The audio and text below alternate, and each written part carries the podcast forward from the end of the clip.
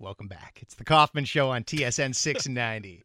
It's nice to have the song end and not have a prior version of me going, all right, in the background. Yeah. You know, that jump on it. We're doing all right. We've got the copy of Deadlines here in studio staying for good. I like the little yeah that you do right after. Yeah, man. I'm in a good mood tonight. Yeah. How are you, Jay? I'm good. I'm back. Sorry about last week. That's okay. We missed you. Oh, of course you did. John Kakalakis filled in ably. Good. But we missed you. Oh, thank you. Nice to have you back. Thanks to John for helping me out there and having my back. Yeah, it was a fun show, and here we are a week later, and there's so much to talk about. There is. We're here. A busy week. My goodness, it ever was. We could start with the mayor if you'd like. Oh, that's too easy. Which one? Good point. According from what I heard, they each have equal offenses this week. Well, I don't know about one of them did crack and swore and threatened people's lives and showed racism. To be fair, he didn't do crack this week. At least not that we know. No, and the other insulted one of the Montreal Canadiens. I don't know which one is worse. I love how the Montreal Canadiens, to a man, stood up and said, "This ain't right." I thought that was really cool to see the team's the solidarity. And the idea that David Desharnais is a part of our team, and nobody says that about a teammate. Yeah, except for the rest of the city. But when the mayor does it, now it's wrong. The mayor-elect, and as I tweeted earlier today, I really desperately hope that once he is elected mayor, and this isn't going to happen, so it doesn't really matter, but once he's actually no longer mayor-elect Coderre and actually the mayor, he's going to have more important things to do and more important things to deal with. Yeah. I hope. Yeah, but you know what? I hope also that he stays just as honest and doesn't back down from his opinions. He didn't delete the tweet. No, it's still up there. No, he was on RDS defending it tonight. And listen, I just think it's classless, Jay. Why? Why is it classless? Because it's piling on. It's an easy target. It's easy prey. It's classless when he does it, but when the people at this radio station do it, it's not classless. What can you point me to a tweet that says Desharnais should be sent down to Hamilton from somebody at our station? Nobody's ever said it on this station. I'm just asking. But somebody at the station works in sports radio. People are following that person on Twitter to get their opinions. Listen, I don't agree with what he said. I don't, because I don't like piling on Desharnais. I just think it's an easy target, and I hated. You know how I felt when the whole world was piling on Scott Gomez. It infuriated me to the point that I made our show a Gomez-free zone. Right. And also, I'll start by saying as well that, I don't care how much Desharnais makes. If he's getting paid too much and not performing, well, then you got to look at the GM. You can't really look at the player anymore. He's being paid too much or whatever the case is with Desharnais. But you know what? Since when is the mayor this kind of regal, noble type person who's not allowed to say anything? Well, I think this is the problem with society is we put these people on a pedestal, and when they screw up, we're the first ones to take out the hangman's rope. Wait, we're blaming society for this one now? Absolutely. Everything is society's fault. I've learned that over the years. The guy ragged on a Habs player and said he should be sent out. So what? Who cares? At least he's honest. Okay, the who cares part, you're absolutely right. At the end of the day, it doesn't matter. It doesn't matter. But he's the face of the city. No, he's not. We've made him the face of the city. See, this reflects on us that we put these the people that are in charge of an office. You hear that, Toronto? You elected them. You deal with them. That's right. We put these people on a pedestal as if they're there by there's some sort of monarch by virtue of God that they've been placed in this chair. We deal with them as if they're kings, and so this is not right. If you're Terrien or Bergevin, you heard that. What do you think? Oh well, because Terrien was obviously pissed. Yeah. And I think understandably so. Oh, and I love that everybody came to his defense. It's one thing if the morning guy at TSN starts ragging on a player. That's his job. This is the mayor of the city. I don't know. I by that token, if the Habs fire off 12 losses in a row, is he going to show up at a game with a paper bag over his head? And if he did? That would be weird. And if he's still doing his job in office? Well, he hasn't started the job yet. Exactly. So now, we have to remember that. If this guy was out there wasting his time watching a game and tweeting during it and just completely screwing up the city, although I don't know how anybody can do it worse than the last guy. You mean the last guy. Yeah, well, then I would understand. But he lets out a tweet like this. Yes, maybe he was jumping on a bandwagon and he was adding to the fire. But you know what? At least he was honest. I got a range of tweets in response when I complained this morning about it. And I didn't even complain as much as I said I hope that he has more important fish to fry in a week. DJ Jadot said, can't he watch the game and comment on the game after work? After he's done working from 6 to 6, can he go on Twitter and comment on the Habs for fun? Gary Almeida, isn't that a slight exaggeration? It's not as if he's running a campaign to have Desharnais sent to Hamilton. Well, maybe he is now. Whereas Pete514 said, amen, it seems like a stunt to show us that he's just a regular Joe. I like the Habs like everyone else. One way or the other, it's you see, and I've heard people talking about it, and they're saying, well, it lacks class. It does. It's not noble. It's not. Who made him king of the universe that he has to act with nobility? He's just the mayor. I believe he said it himself. He said that this is the dawn of a noble era in politics for Montreal. That's fine. So act it. But by saying that you're ragging on a player, you're not acting noble and classless, that means, like I said, half the people in this city are acting the same way. Well, we're classless and we're not noble. What makes him better than us? I don't get it. He's our Mayor Quimby. He's our Rob Ford. Let's hope not. Come on. He's not our Rob Ford. No, he's not our Rob Ford. Not yet. In the fact that he's not elected, but yet he's not appointed yet, right? There's got to be some big ceremony. Yeah, I just don't understand why we put all these people who are running in office on a throne. We put them in such high regard, and we shouldn't. We shouldn't. Well, because it allows us to be let down all the time that way, and that's what happens when we see it across the board. We see it across the board. DJ jumping in again here, saying that he agrees with Jay. No surprise there. Of course. No surprise there. That's why Jay's on the show. He's the voice of... Unreason. No, you're the voice of I don't know. Maybe I'm the voice of reason, but you're the realist in this room, at least, I'd say. Oh, I don't know. You're pretty real yourself. I mean, just... I just like to look at things in a different way.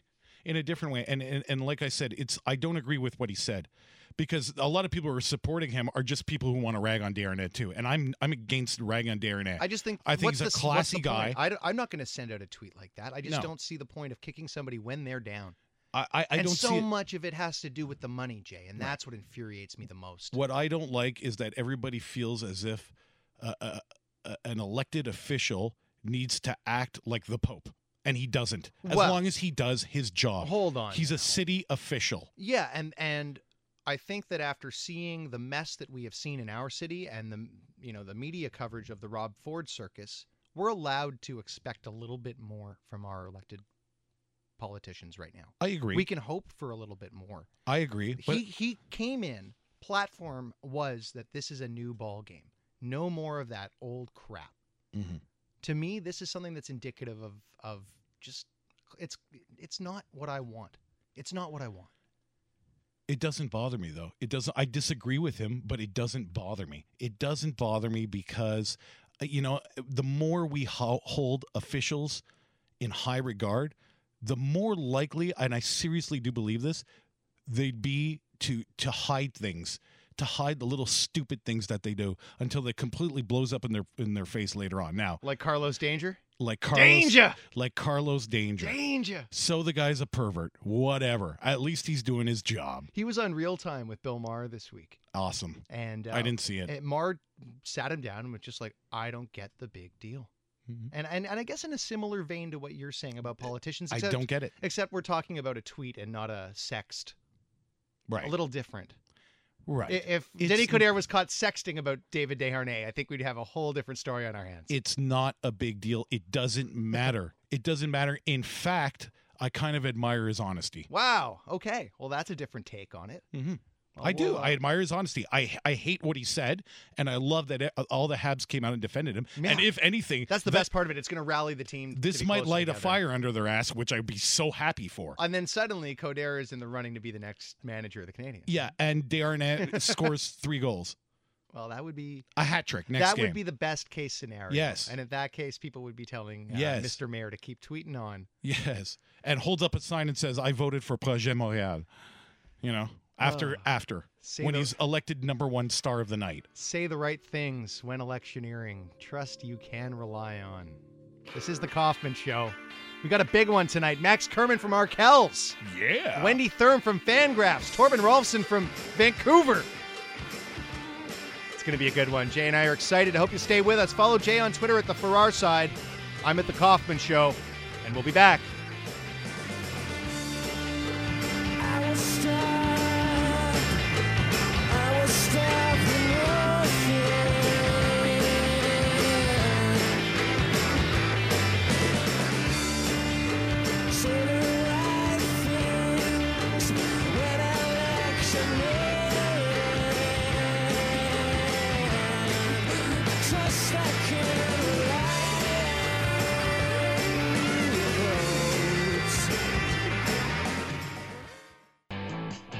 Now, Dave Kaufman hosts The Kaufman Show with Dave Kaufman, but also Jay Farrar. The Kaufman Show, only on TSN 690.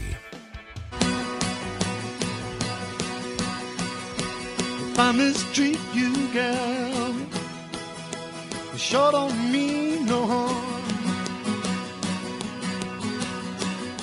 If I mistreat you, girl, it sure don't mean no harm.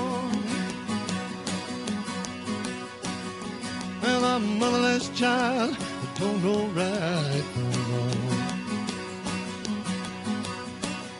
Please tell me, pretty mama, honey, went you stay last night? Please tell me, pretty mama, honey, went you stay last night?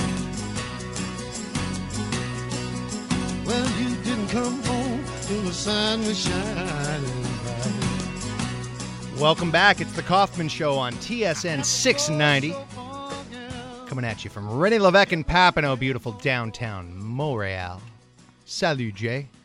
Salut. Ça va? Ça va bien, toi? Oui, ça va. On a Jimmy aussi. Salut, Jimmy. Bonjour, monsieur. Hey, oh, wow. It was almost a madame and joining monsieur, in. Wasn't it? Well, joining you could say hello to the madames and messieurs that are listening. I will. There you go. We've got ourselves a good show tonight. We've got Max Kerman from the Arkells coming up in about 10 minutes' time. Max is going to talk to us about Andrew Wiggins, Maple Jordan, the freshman at Kansas University from just outside of Toronto. Max was at the debut at the Allen Fieldhouse. Nice. Yeah, that's atmosphere, man. I'm rooting for that kid. He tweeted that it was louder than any rock concert he's been to, louder than the Vince Carter-era playoff games for the Raptors that he had attended as a kid. Those three of them. Against the Knicks, wasn't it? Or was it against the 76ers or the Knicks? Maybe there was two. No, there were two rounds. Yeah. I think they went two rounds. I remember that. Jimmy. They lost to the 76ers 2001 in 7 games. That's right. Okay. He went back to college, Vince Carter, that weekend to get his degree. That's awesome. And he was tired by Game 7, which is a Sunday afternoon. Well, you know, you got to go to school. Timing. Got to get that degree, right? Timing. Yeah. The opposite, the anti-Louis LeBlanc, if you will. Oh, my God. And so, yeah, we'll talk to Max about that. A couple of other things. Arkells working on their new album, just recorded it in L.A. In fact, they finished up and drove to Kansas to go to the game. Yeah. Pretty cool. Yeah. We've got Wendy Thurm, one of my favorites. She'll be making her return to The Kaufman Show. Wendy Thurm from FanGraphs, based in San Francisco. One of the best baseball writers out there, and that should be a lot of fun. We'll welcome her into the quote-unquote sandbox, if you will. Mm-hmm. Yeah. And Torben Rolfsen will be on the show as well, our resident Vancouver comedian. We're going to have a fun time tonight, Mr. Farrar.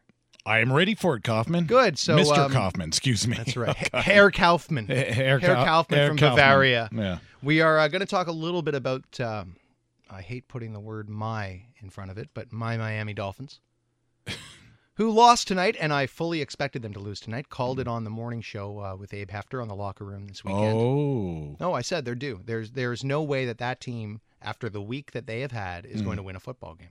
Mm-hmm. It just, and frankly, it was a lot closer than I ever expected. I think you too. It was a lot better game than I expected. Well, I only caught the second half. It wasn't pretty at some points, especially for Tampa Bay. But you know, a team is struggling when Tampa Bay is able to get it together at the end and finally come back. And it's amazing how many leads Tampa Bay has blown this season. I think they've had a lead in 7 of their 9 games. Right. Right, and you could see the crowd. I mean, the announcers were talking about it, how they're like, oh, here we go again. Right. You know, it's the third quarter, and this is just, it's going bad. All to say, I couldn't really give a damn about the game. And tonight was the first night where, as a Dolphins fan, I hoped that they would lose. Mm-hmm. Should have put my money where my mouth was, but I hoped that they would lose. This bullying scandal, which really seems to take a different turn every day. I don't know if you watched Jay Glazer's interview on Fox yesterday with Richie Incognito? I didn't see the interview. I read about the interview. Okay. And I tried to read as much as possible as I can because, like you said, every day there's a different development in this story. It still comes down to the same thing, I would guess. You were going to say? Well, I mean, the interview was one of the biggest pieces of sham journalism I've ever seen in my life. Right. Okay. It was filmed at his agent's house. Mm-hmm. Jay Glazer trains Incognito in the offseason in an MMA class. Mm-hmm. And it felt like it was a very coached, overdone interview. Incognito gives an example of a text that Martin had sent to him saying, "I will murder your whole effing family." Yes. And then Martin's agent releases the text, which was a meme, which are those photos where there's a bit of writing on it.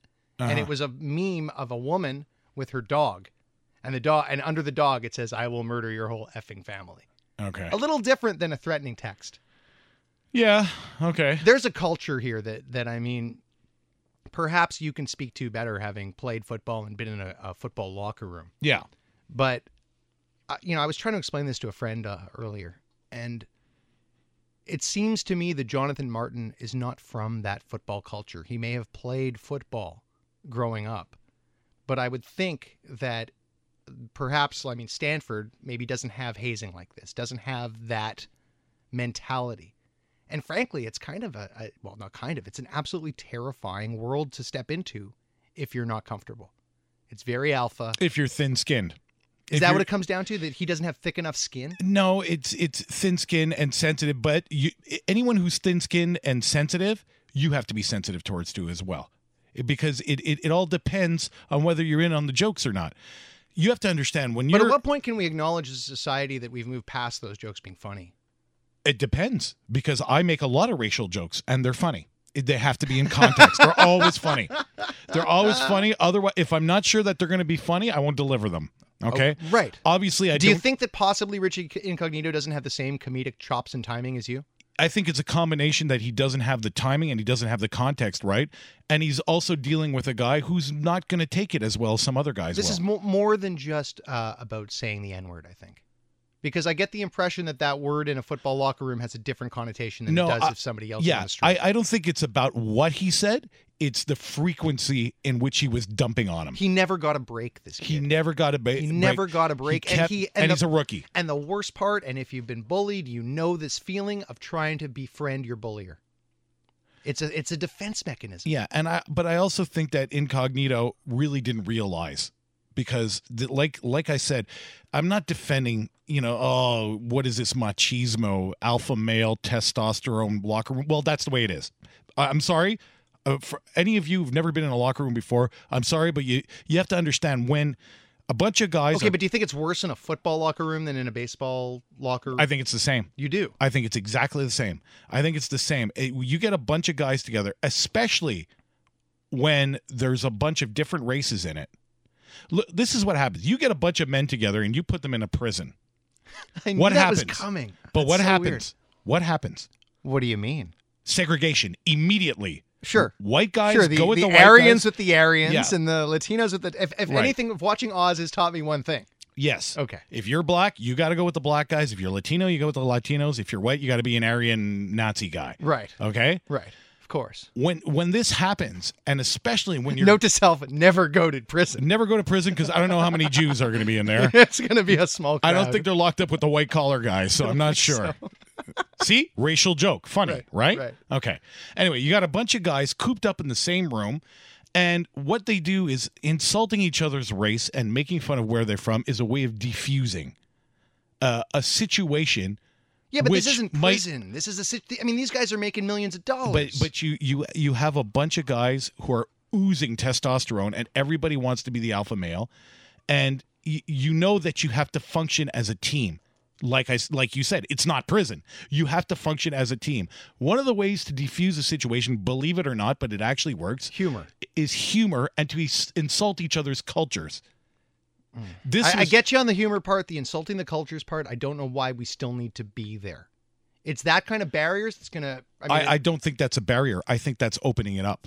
Really? It'd be a barrier if you never mention it. if you never say anything about it, yet everybody's got it all, this tension cooped up inside. You've seen Full Metal Jacket? Yeah. When he first walks in, it's a lot like that. It's a lot like that where you get this character, Animal Mother, who says the absolute worst things you could possibly say to a black man. Yet, these guys would live and die for each other. Well, the literal go to war together. Right. But again, it's a locker room and it's a business. And I think it's not a business.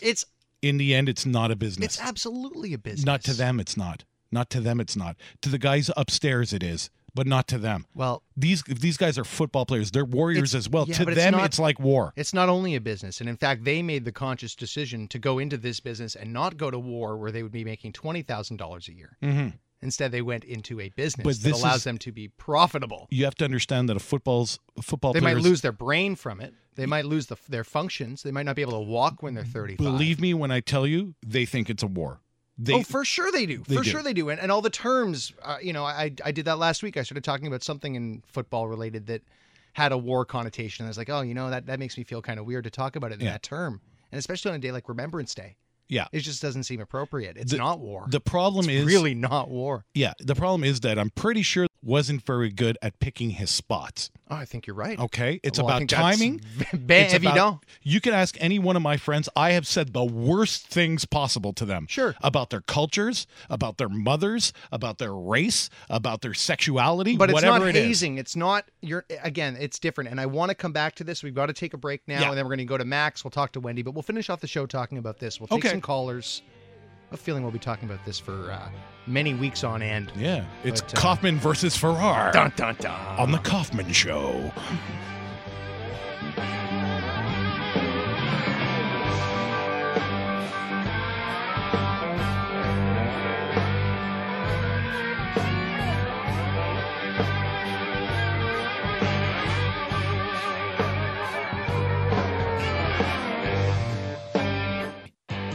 You're listening to The Kaufman Show with Dave Kaufman and Jay Farrar, only on TSN 690.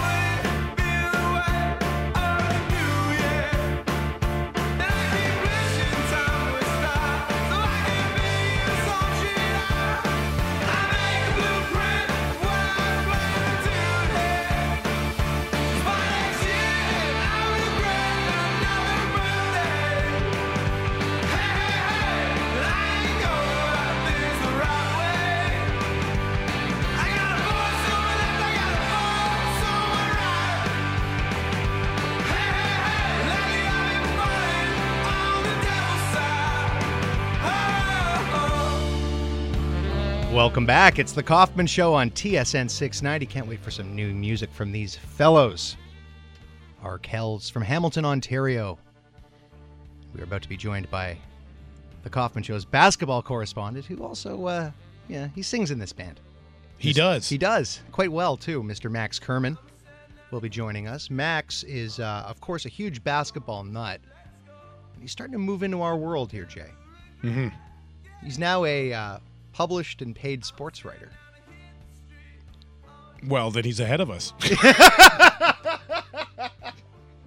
Amazing. Let's bring Max in. Max, welcome to the show and congratulations on your first published piece. Ah, thanks very much. It was a real thrill to be able to get the call for the Wiggins game. Yeah, well, let's talk about this. You drove from Los Angeles to Kansas to get to this game. Yeah, well, the timing just kind of worked out. We had just finished recording our album in Los Angeles, and Nick's our bass player, had to get the gear home. So we coordinated it so we'd be landing in Lawrence, Kansas on Friday night for Andrew Wiggins' home debut. Unreal. And now, of course, you were on our show. I mean, you've been on our show several times, but I can remember you coming on the show last spring when Wiggins had a game at a high school gym in, I think, Hamilton, right? Yeah, he played at the McMaster Gym, the university there, but against a bunch of high school all-stars from Hamilton. Right. So you saw him play 6 months ago. What's the difference between then and now? Well, I mean, I think both gyms were packed, but the McMaster gym can probably hold maybe 2,000 people, and the Allen Fieldhouse, where University of Kansas plays, holds 16,000 people. But it was equally rammed and probably 10 times louder, and he was equally as impressive. Well, so, I saw you tweet that it was louder than most rock concerts you've been to. Yeah, it was something else. You know, the theater of it all at the University of Kansas is pretty spectacular. I kind of equate it to playing a rock show in a dirty small rock club that's been around for ages, and that it seems like there's sweat dripping off the walls. People are crammed in there. They're loud. They're screaming. It's not the week before we went to the Staples Center to see the Lakers play, and that's like a brand new arena. And the seating is nice, and the food is all kind of high class, and it's an LA crowd. And this was like a Midwestern basketball crazy town in a small gym. The capacity felt like it should be 8,000, but they ran 16,000 people in there. Wow! And this is of course, this is like the birthplace of basketball. This is where Naismith perfected it. Exactly. Must have been quite the thrill. I'm stuck on the atmosphere because I picture the old Forum. Canadians games at the old Forum. It was so different than it is at the Bell Center, and I mean just size wise, of course. And you said a small club. It's kind of like, I guess it was kind of like CBGB's in New York, right? Exactly. I think that's the one interesting angle with the piece I wanted to bring to light is that. I don't know if Canadians are aware of how much basketball means to the people in Lawrence, Kansas. And there's a couple places in America. You can think of Bloomington, Indiana, where the University of Indiana is, and Durham, North Carolina, where Duke is, sure. Where people just live and breathe basketball. And the college teams mean so much. And we were checking into the hotel, and the attendant was a part-time film studies professor. And he says every year he goes through his class enrollment list and sees which players on the basketball team are taking his course. And Wiggins is in his course in the spring semester. And, the fellow at the liquor store, he was talking, in detail about, the refs' calls and what they screwed up. And our cab driver says he never misses a game when he was taking us down to the bar afterwards. So it was pretty cool. It felt like, the equivalent of Friday Night Lights. A show about American high school football is like the equivalent for college basketball in the States. We're in conversation with Max Kerman from the Arkells. Max is also the Kaufman Show basketball correspondent. He's talking about the college basketball experience in Lawrence, Kansas, at Kansas University, watching Andrew Wiggins. Max, you had mentioned in your article that you had a very interesting seatmate. You were courtside, obviously, where reporters sit for basketball games. But tell us about your seatmate. Yeah, well, I had two seatmates. On my left was a local journalist. He's a sports director at the local radio station, and he's a Kansas grad, and he's been going to the games probably for 15 years, and he said there's never been this excitement for an incoming freshman. And to my right, there was a journalist from South Korea who flew 20 hours just to see this game on Friday, and he's playing on Tuesday. Wiggins and Kansas were playing on Tuesday against Duke in Chicago. So he was going up for that and then basically just going right home. So this is not a Canadian-centric story. This is a much bigger international story. Right, and he's going to go number one, there's no question, next year, right? Yeah, well, I mean, here's the thing, though. It's like the freshman class this year is all impressive. Jabari Parker, who's considered the number two guy, he plays for Duke, and he had an amazing debut. Kentucky has 5 or 6 new freshmen that are all could be in the first round. Michigan State is, I think, ranked 3 in the country right now, and they have an amazing class. So for Wiggins to be at the top of that is right now it's pretty impressive. But we'll see how the season unfolds because a lot of times the most heralded freshmen, if they don't have the killer instincts or don't produce during their only year, they might drop a few spots. Well, right now we're seeing that killer instinct isn't really there for the first ever Canadian first-round draft pick, Anthony Bennett. He's sure getting ragged on a lot, isn't he? Yeah, he's having a hard time. It's sort of a curse for him. He sort of came out of the blue to be the number one pick, and I think it's having a hard time. But, all these guys are super young. It's hard to be too critical of them. Bennett's only, 20 years old. So we'll see how he's playing by the end of the year. Are you cautiously optimistic about your Raptors or no? Oh, geez, seeing the excitement around Wiggins, I almost want them to start tanking. So I'm not particularly optimistic right now. And I think it's okay if they don't make the playoffs and if they choose to try to get a good lottery pick, because there's so many strong freshmen. You know, Kansas, like the level, like even the freshman that no one was talking about. There's a guy who's like been the state of Georgia's player of the year for the last 2 years, and he's won 3 state championships, and he's coming off the bench. There was another point guard on their team who's a freshman who's averaged 35 points a game. Like, all these players are all pretty incredible. It's it was really cool to see it up close and personal. I just got a tweet from one of our favorites here, Max, Ron Razor, saying, "I assume that the Arkells no longer qualify as CanCon," and I'm guessing he wrote that because I said you guys are recording in LA. Of course, that's not the case, right? No, I don't even know what that means. Yeah, I mean Canadian content.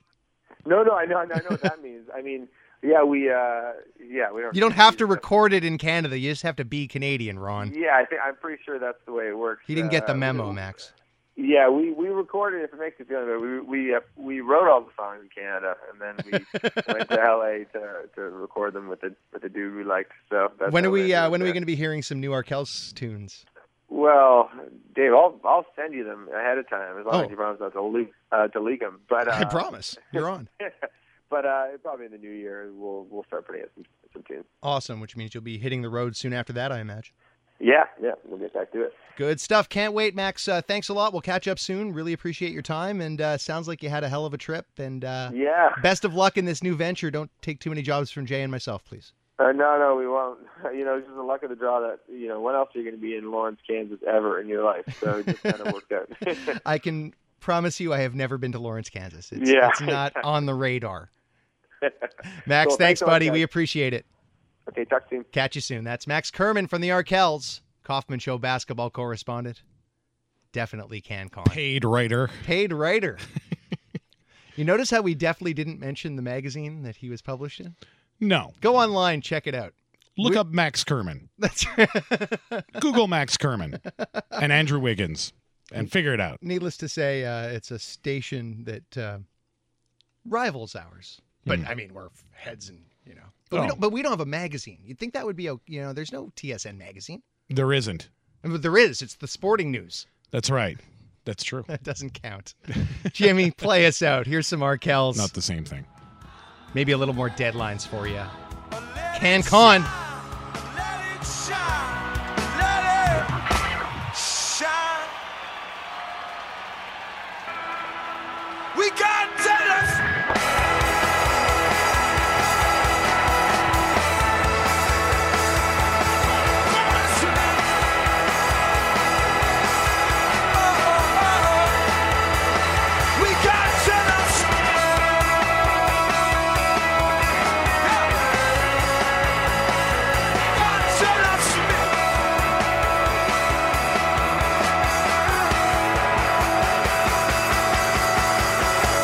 Wendy Thurm's coming up next. John Kakalakis has an update. This is The Kaufman Show, and we'll be back.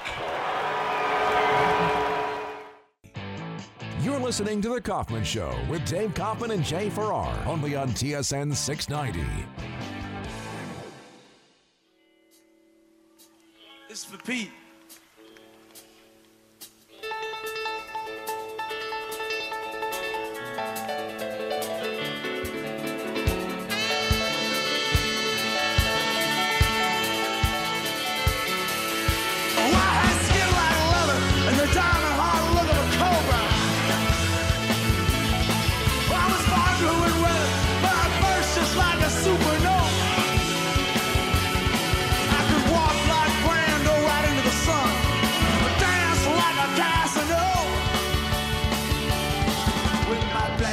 Jacket in a slick suit, silver star studs on my dust like Harley and Heat. When I stepped out the street, I could feel it's all I feel. My sister's fell back sitting on that man. The cripple on the corner cried out, "Nigga, so you pity?" And downtown, boy, sure talk gritty. So hard to be a sight. Welcome back. It's the Kaufman Show on TSN 690. About to bring in one of our favorite guests. You can follow her on Twitter at Hanging Sliders. The wonderful Wendy Thurm joins us now on The Kaufman Show. Hello, Wendy. How are you? I'm well. How are you? Just great. Good. I'm so happy you're able to join us tonight. Me too. Good. So let's get right to it. I saw news this morning. I was woken up to the news of the Atlanta Braves moving probably 30 miles, 20 miles. It's not going to be a huge move, but they're moving from downtown Atlanta to Cobb County after, what, 17 years at Turner Field? And obviously I thought of you because there's been this whole discussion lately about the A's moving to the suburbs. I feel like it's a bit of a different case than it is with the Braves, though, right? Yes. Well, in fact, the A's are trying to move to San Jose, California, which... You know what, Wendy, I'm going to cut you off for 1 second. We have a really choppy line. I'm going to let you talk to my producer, and either he'll call you back or we'll come up with another... she's off now. We'll send her to Jimmy. Jay, I know you had a similar thought when you heard that the Braves were leaving. What are they going to do with the stadium? I know. It's built for baseball. Well, it was actually built for the Olympics and then reconfigured for baseball. Okay, so I guess it can be reconfigured again, but what are you going to do there? Well, I don't know. Well, the Falcons don't play there. Nope, you have a concert every once in a while. The city of Atlanta is kind of holding the Braves. The city of Atlanta has its own Olympic stadium. Yes, it does. It has its own Big O. They have their Big O. Their mistake by a, well, there's no lake, but their mistake. Good for them. They tore down the launching pad, Atlanta Fulton County Stadium, to make that. That's where the parking lot for Turner Field is. Right, now. Right. It seems to be a... I don't know. So now they're going to have motocross and AC/DC once every 2 years. You know what? I'm less concerned about what the stadium's going to be than... I find it way more concerning that the Braves are leaving Atlanta to move to the suburbs. Uh-huh. I think that speaks to... I mean, right away, my first thought when I saw it was when you look at a Braves baseball game on television, the crowd is predominantly white. And I have been to that city... And that city is not predominantly white. If I'm mistaken, it's in the 70 to 80% range block. There you go. Atlanta. There you go. And they showed a map. The Atlanta Braves showed a map of their season ticket holders. Mm. And the majority of them live in the suburbs. And that's what they say. They are moving to the suburbs for the fans. For the whites. I mean the fans. But that's it. And I looked at it and I went, wow. Mm-hmm. Baseball really doesn't give a shit about the minorities. No, they don't. They never have. And you talk about things like RBI, the urban initiative, and to rebuild urban baseball. And I mean, you remember we spoke with Delino DeShields about that a couple of years ago. I would love to hear what Delino DeShields has to say about this. From Atlanta. Well, he's from Delaware, but lives in Atlanta. Right. We'll see if we can get Delino on next week to talk about this. But anyways, Wendy is back on the line. Hello, Wendy. Hello, guys. Loud and clear. Awesome. Might as well, we get you on every so often. We might as well be able to hear you. So I don't know if you're a regular guest. Yeah, that's right. Then you wouldn't have that problem. Well, if only you lived a little closer, then we'd have you in studio. That would be that would be awesome. But we've got you on the phone now from beautiful San Francisco, and I had said that the story in Oakland is very different than the story in Atlanta. I know that the predominantly A's fans are suburban fans, but. The thing that freaks me out about this is that baseball pretends like they're trying to do so much to make the game more urban again. That, there was one African-American in the World Series this year, John Jay. That was it.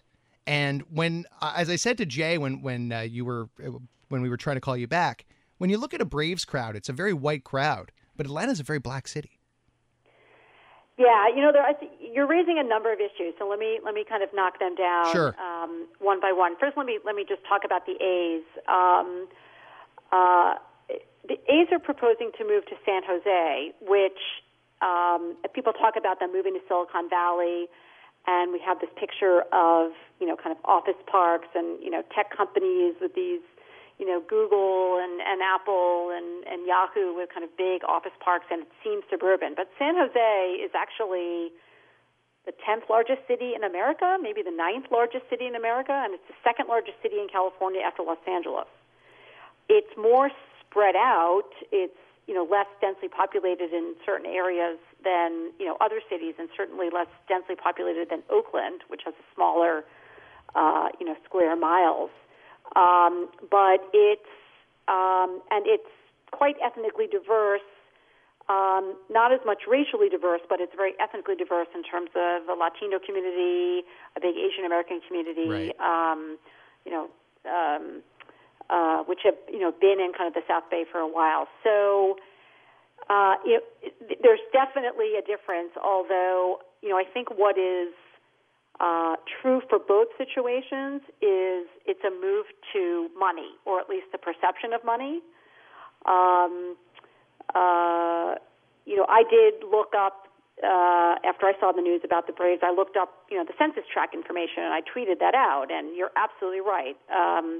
Fulton County, where Atlanta sits, and Atlanta itself are much more racially diverse than the rest of Georgia, and certainly more racially diverse than Cobb County, where the Braves are proposing to move.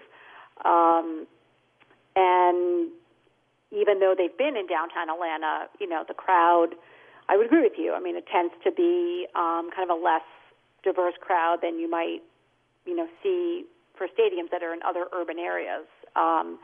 But the Braves also released a map showing where most of their ticket buyers come from. Right. And it's largely in the areas kind of north of the city. Atlanta is it's kind of like Washington, D.C. in a way. There's a beltway with two interstates, I-75 and I-85, that kind of form a loop, mm-hmm. and they're proposing to move kind of just north of that. So, Fulton County and Atlanta have actually grown more in terms of population over the last several years since the census, at least according to the data that I saw. But the kind of population growth that I think the Braves are looking for in terms of, I don't know, suburban, exurban, I don't know what you want to call it, but I think kind of a wealthier fan base. Yeah, which seems strange to me, because if those people are season ticket holders, they're already the captive audience. And if you're trying to build and grow your business, then you might want to look to the people that are right next door. Those people are already driving to the games. Yeah, I mean, not to mention the ridiculousness. I'm going to be writing about, the issue for FanGraphs, and I'm just starting to kind of get into it deeply in terms of what the Braves are actually saying was motivating them, and what might actually be motivating them. It looks like they were in, from what I've been able to read today, it looks like they were in discussions with the city of Atlanta, for a good long while over a renegotiation of their lease. They've been leasing out Turner Field, which was Olympic Stadium from the 96 Olympics, then converted into Turner Field, and that's owned by the city, and they've been leasing it. And that lease is up in 2017, and so that'll be the completion of a 20-year lease term. Right. And the Braves have been going back and forth with the city over improvements they wanted to see to the stadium and enhancements, and it was going to cost the city, a lot of money, hundreds of millions of dollars, balking at that, in my view, correctly, given kind of the other demands on public funds, plus the city has just committed hundreds of millions of dollars to a new Falcons stadium, which will be in the city of Atlanta. So, right, and Cobb County's putting in like $75% of the money to build the stadium. Well, there. I mean, the Braves have announced that I think the Braves have announced something like a $672 million project, and the Braves have announced $450 million of which is going to be picked up by Cobb County. Wow. Cobb County hasn't actually confirmed that from everything I was able to read. A lot of government offices were closed today in the United States for the celebration, not really a celebration, but commemoration of Veterans Day in the United States. So, and someone actually commented on that on social media, but it was very... It was wise for the Braves to announce it, knowing that there were going to be government officials that weren't going to be in their office today. Right, kind of the equivalent of the Friday 5 p.m. press release. Exactly. So, exactly what Cobb County either has or plans to commit to kind of remains to be seen. The Braves sound confident that this is going to come to pass. But it's a conservative area. From what I understand, again, very briefly looking into it, there's significant, Tea Party participation and kind of anti-tax folks who are involved, politically in Cobb County. And so, to what extent, what kind of taxes are going to be levied and what requirements Cobb County has for voter approval of any such taxes or whatnot, it just there are a lot of details. Well, I think, Wendy, at the end of the day, the lesson, at least gleaned from Montrealers, is anytime you have a stadium that is either called Olympic Stadium or used to be called Olympic Stadium, you know you're in for trouble. Yeah. The one last thing I wanted to ask you before we let you go is I had heard a rumor that MLB may be strong-arming the A's into playing at AT&T Park in San Francisco down the road. Is that a possibility?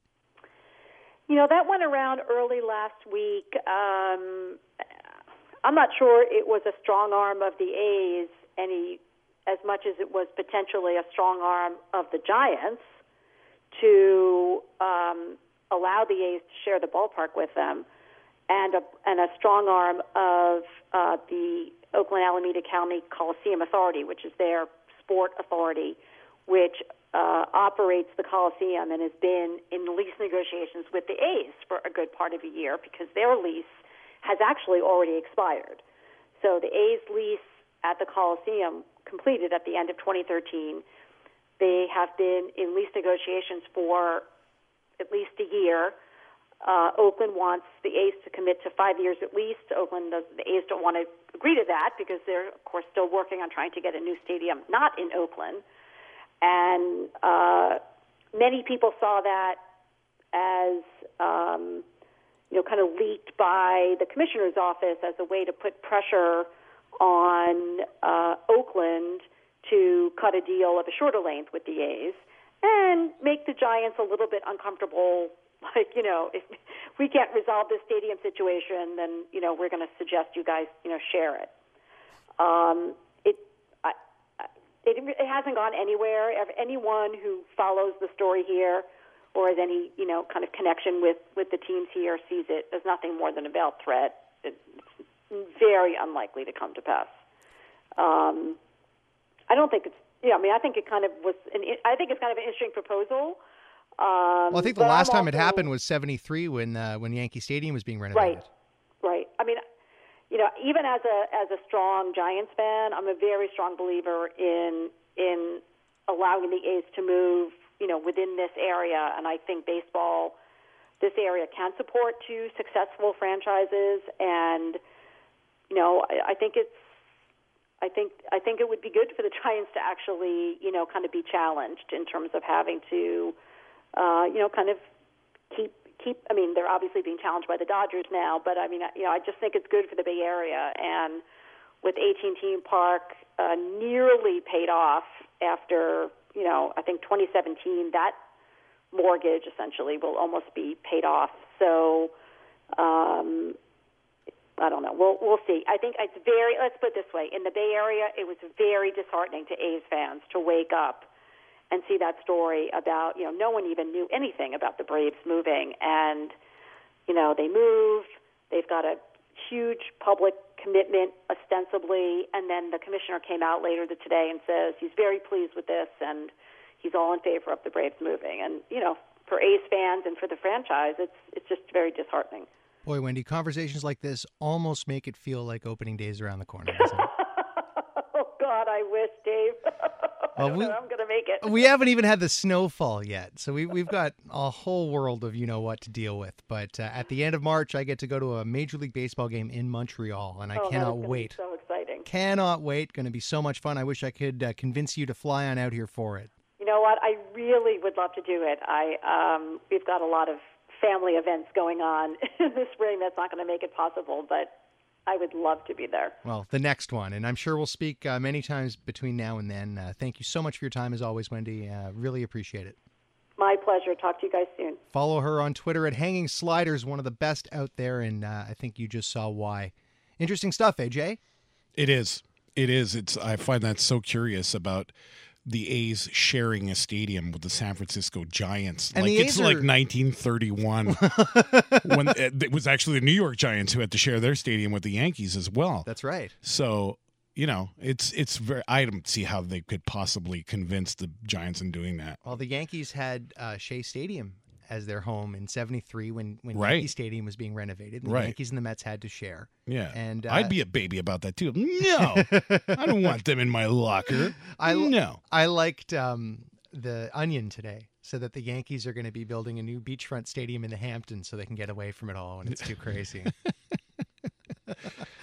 Oh. Let's bring in our next guest. He is the resident Henny Youngman-style comedian at The Kaufman Show. He joins us every week from his beautiful lair in Vancouver, British Columbia. Follow him on Twitter at VanGuy. It's Mr. Torben Rolfsen. Hello, sir. Hello. Right, how are you? I'm good. How are you, T? Doing great. What's going on, man? Not too much. Just, enjoying everything and actually enjoying the holiday day off today. Oh, good. Yeah. Good. It, I hope you had your moment of silence. I did. If you're going to enjoy it, you have to respect it, right? Yeah, absolutely. I was asleep. I was embarrassed that I lost my poppy over the weekend. Oh, wow. They always fall off. They always do. You can always donate again and buy another one. You could. I find you usually only can see them, get them at the banks nowadays. And oh, banks? Wow. They're all over the place. Here. Where did you see veterans this year? I didn't see any. You're right. I saw somebody comment on Twitter that it's harder to get a poppy every year. They keep getting kicked out of the grocery stores. Well, and they're dying off.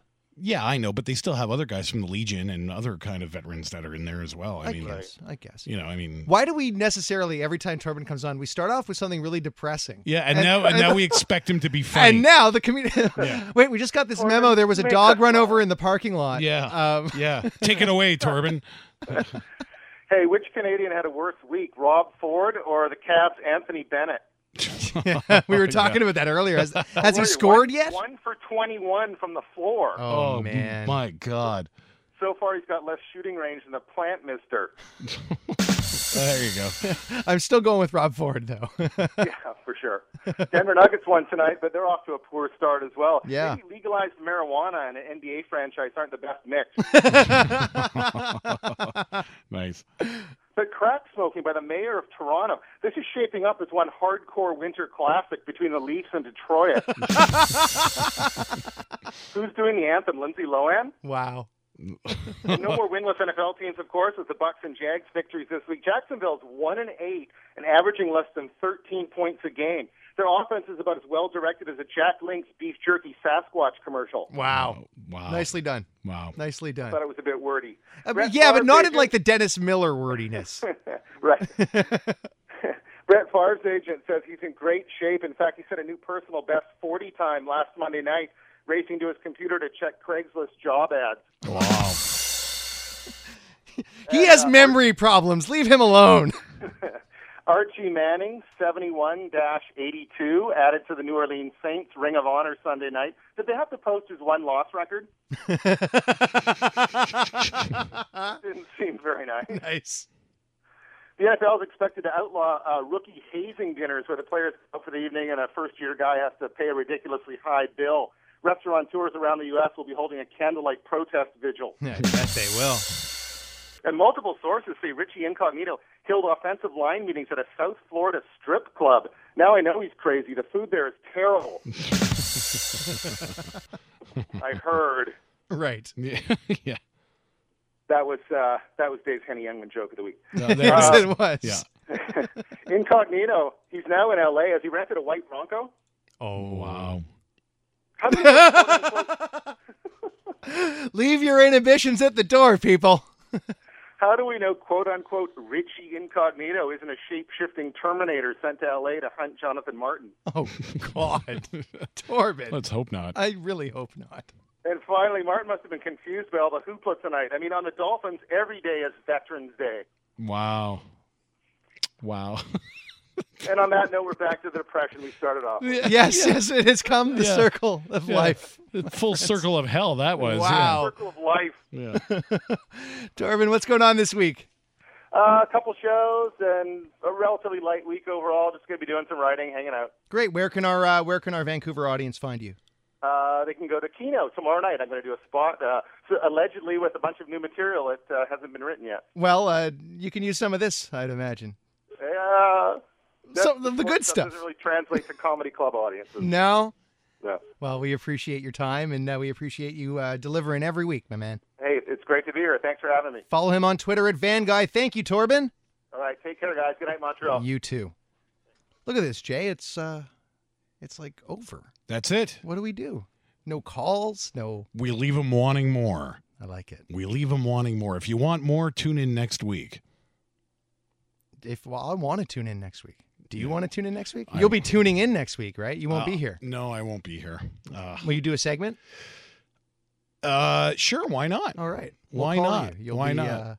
I'll be at the McLean's poker tournament. Yes, for Movember. It's a Movember poker tournament at McLean's Pub, November 25th, and it's all for charity. All for prostate cancer. All for prostate cancer, or for the elimination of prostate. It's not for $50 includes a nice buffet and a cold one. For you. Cold one. A cold one, cold beverage. And a buffet, and you're buying for the poker tournament. Oh, awesome. Okay, well, that's a pretty good price. And it all goes to charity. Yeah, and I'll be there, and John Bartlett will be there. And, wow. And Mr. Joey Elias just told me he'll be there, too. So won't Joey be here doing his show? No, he's going to tape. Don't you wish we can do that? Well, aren't you all just so lovely? You're going to be completely alone. Okay. You won't even have Joey next door and CJD. You're going to be all alone here. We'll have Richard Deitch from Sports Illustrated. Yes, you will. So it's going to be a great show, and I hope you'll all tune in, including you, Mr. Farrar, who you can follow on Twitter at the Farrar Side. You really should. Dude's funny, and the dude is smart. Jay, it's been a slice. It has. Good show, Dave. I enjoyed this show tonight. That was fun. We were on fire. I love this, man. Yeah. Thanks to Max Kerman, Mighty Max, the wonderful Wendy Thurm, the terrific Torben Rolfsen.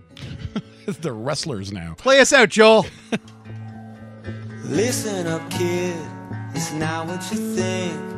Stayed out too late. Had a little too much to drink. Walk home, cross the bridge. When the marquee shut down, there's a reason that I love this town. Nobody cares how much money you have. If you've got enough to get in a cab, there'll be drinks on the house if your house burns down. There's a reason that I love this town. I saw you back in the early days. We all understand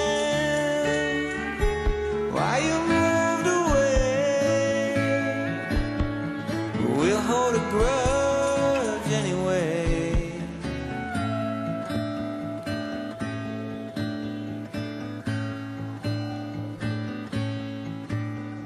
I shot the shit with miniature Tim.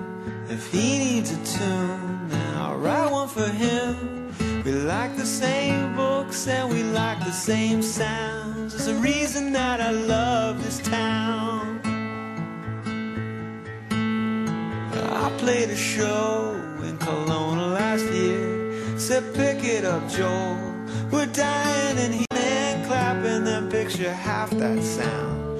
There's a reason that I hate that town. You saw my band in the early days, then you understand why we moved away. But you hold a grudge anyway, because it's fun.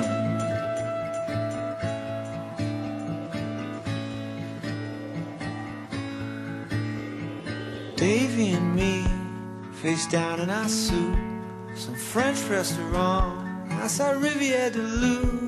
Last night at a tour, we burnt the place to the ground. There's a reason that I love this town.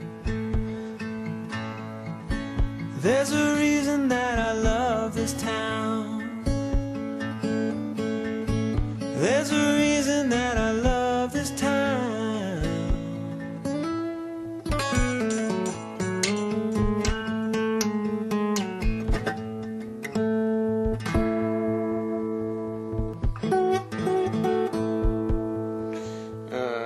Been listening to The Kaufman Show on TSN 690. For Jay Farrar, I'm Dave Kaufman. We'll see you next Monday night. I don't know.